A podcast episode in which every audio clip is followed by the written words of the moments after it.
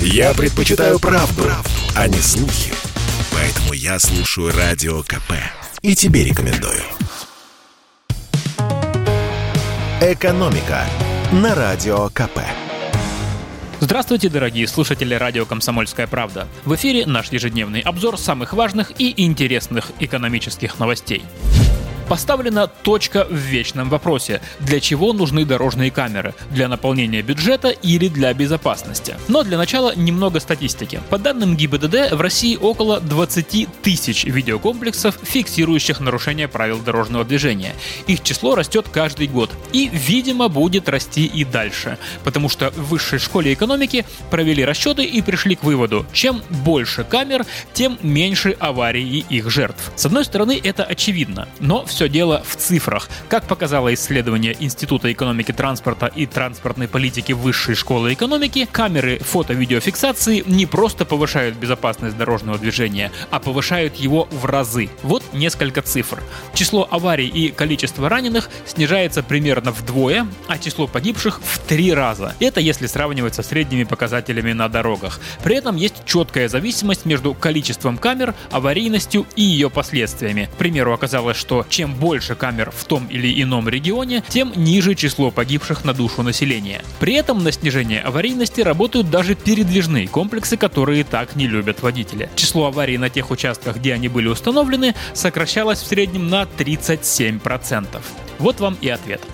Ну а теперь о деньгах. Мы же тут все-таки об экономике говорим как-никак. По расчетам Российской Академии Народного Хозяйства и Госслужбы, ежегодно Россия теряет около триллиона рублей из-за дорожно-транспортных происшествий. Львиная доля потерь – человеческий капитал. Понятно, что любая жизнь бесценна, но в высшей школе экономики смогли оценить ущерб от потери одной человеческой жизни для экономики. По подсчетам экспертов он составляет 9 миллионов рублей. А у нас больше 16 тысяч человек в год погибают в автокатастрофе катастрофах, и 200 тысяч получают травмы. Более 90% погибших и раненых – это люди в возрасте от 18 до 50 лет, то есть то самое работоспособное население, которого нам так не хватает. При этом камеры приносят как косвенный, так и прямой доход. За прошлый год ГИБДД выставила штрафов водителям на 117 миллиардов рублей. Большинство из них с помощью камер. И эта сумма постоянно растет.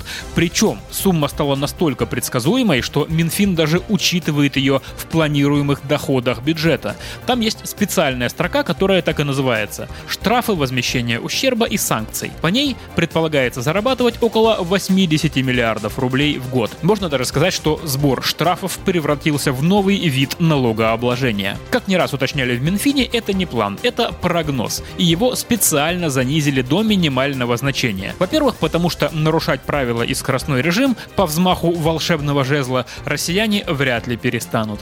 И во-вторых, если сборов будет больше, это станет дополнительным доходом для казны. Но лучше уж пусть эта строка доходов бюджета остается как можно более низкой.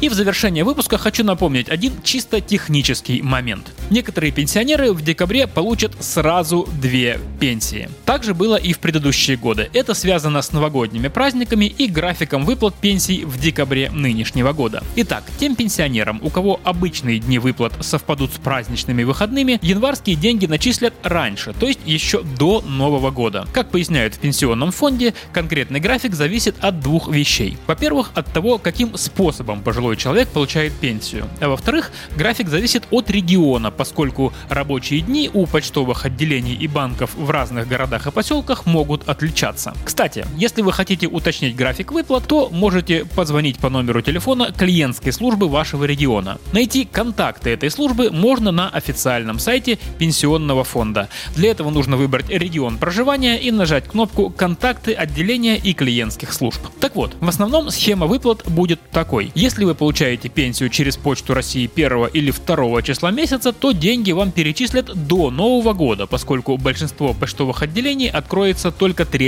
января. А тем людям, кому почтальон приносит пенсию 3, 4 числа и так далее, принесут пенсию в привычные дни, то есть тут все останется по-прежнему. Изменения ждут и тех пенсионеров, кто получает пенсию 7 числа. В этот день почтовики тоже со всей страной отдыхают, поэтому пенсию опять-таки доставят раньше срока, но не в декабре, а в рабочие дни перед Рождеством. Что касается перечисления поступлений на банковские карты, то тут все остается по тому же самому принципу, чтобы пенсионер получил свои деньги не позднее привычной даты. То есть раньше можно, позже нельзя. Поэтому часть пенсионеров получит деньги на карту до Нового года. Экономика на радио КП.